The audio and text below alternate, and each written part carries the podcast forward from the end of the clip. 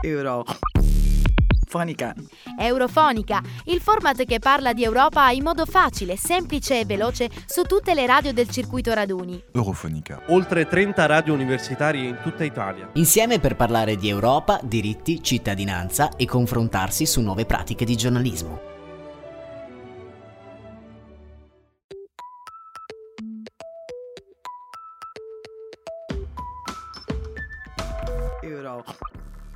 Eurofonica.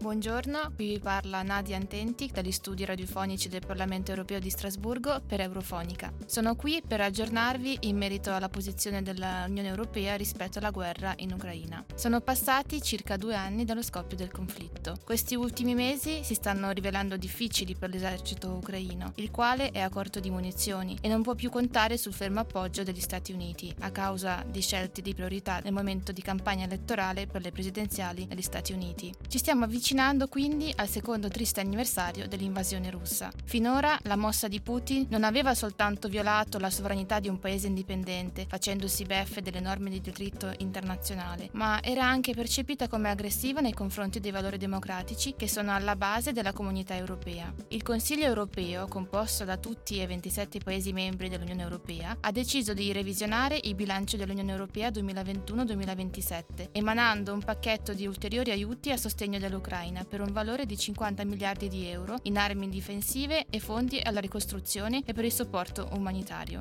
Il Consiglio europeo è riuscito ad ottenere l'approvazione del membro Ungheria, che da dicembre bloccava l'adozione di tale misura. Il primo ministro ungherese Viktor Orban ha fatto cadere il veto solo dopo aver parlato a lungo con alcuni tra i più influenti leader europei, tra cui Giorgia Meloni, Emmanuel Macron e Olaf Scholz. Non sono mancate le pressioni anche da parte dei presidenti della Commissione Commissione e del Consiglio europeo. Durante la sessione plenaria del Parlamento europeo, gli eurodeputati hanno discusso insieme alla Commissione e al Consiglio europeo di questo nuovo supporto al popolo ucraino. Ursula von der Leyen, presidente della Commissione europea, ha ribadito in aula che l'Unione europea starà al fianco degli ucraini fino alla completa vittoria ed ha affermato che la disponibilità di questi fondi sarà effettiva già da marzo. Il presidente del Consiglio europeo Charles Michel ha detto che l'Ucraina ha bisogno di un sostegno finanziario finanziario e militare e che l'Unione Europea ha l'esigenza morale di fornirglielo. A suo parere questi aiuti rappresentano un investimento per la sicurezza non solo degli ucraini, ma anche dei cittadini europei che dovrebbero proteggersi da barbare aggressioni. Egli ha anche mandato un messaggio alla Camera dei rappresentanti degli Stati Uniti, invitandola a sbloccare i 60 miliardi di dollari destinati a garantire la stabilità finanziaria dell'Ucraina.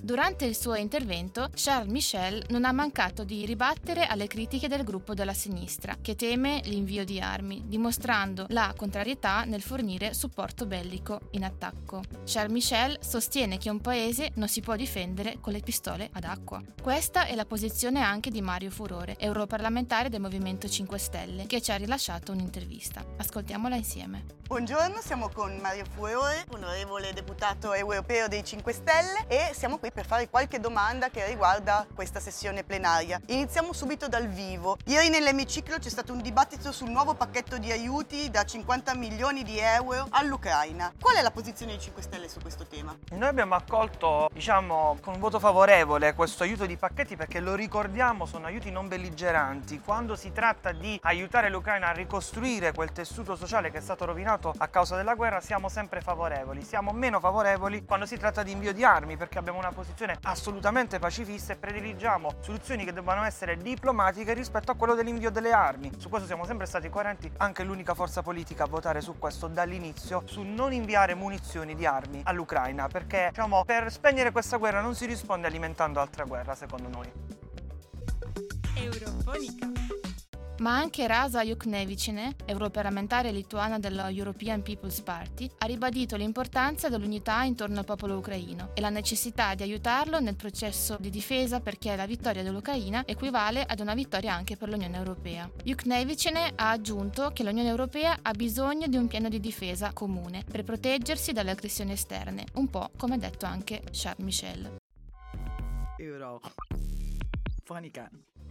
Alcuni europarlamentari del gruppo Socialisti Democratici, tra cui il francese Raphael Glucksmann e l'estone Marina Kaljurand, hanno invece detto che il pacchetto di aiuti erogato per aiutare la resistenza ucraina è insufficiente. Gli Stati membri europei dovrebbero impiegare maggiori risorse. Glucksmann, in particolare, ha proposto di sfruttare il patrimonio sotto sequestro dei gerarchi russi per finanziare la difesa e la ricostruzione ucraina. Charles Michel ha replicato a tale suggerimento dicendo di condividere il suo ragionamento, ma sottolineando altresì la difficoltà di sfruttare tali beni congelati a causa della presenza di vincoli giuridici e internazionali, vincoli che la Commissione e l'altro rappresentante stanno cercando di rimuovere. Abbiamo incontrato anche l'onorevole Alessandra Moretti, europarlamentare per il Partito Democratico, iscritta nei Socialisti e Democratici. Sentiamo quello che ci ha riferito.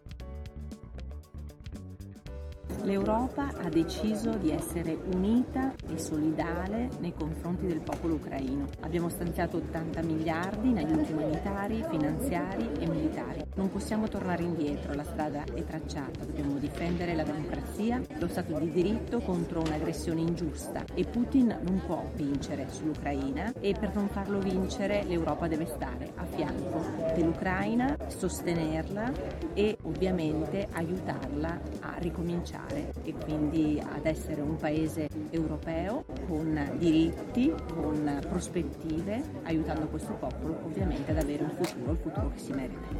Eurofonica.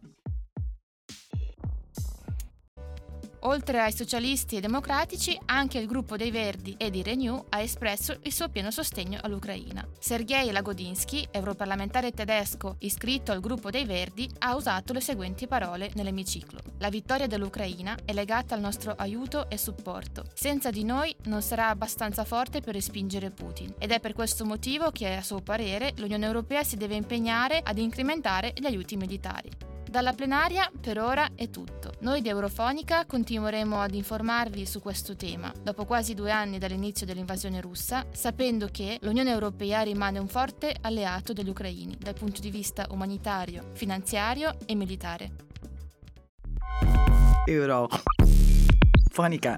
Eurofonica, il format che parla di Europa in modo facile, semplice e veloce su tutte le radio del circuito raduni. Eurofonica. Oltre 30 radio universitarie in tutta Italia. Insieme per parlare di Europa, diritti, cittadinanza e confrontarsi su nuove pratiche di giornalismo.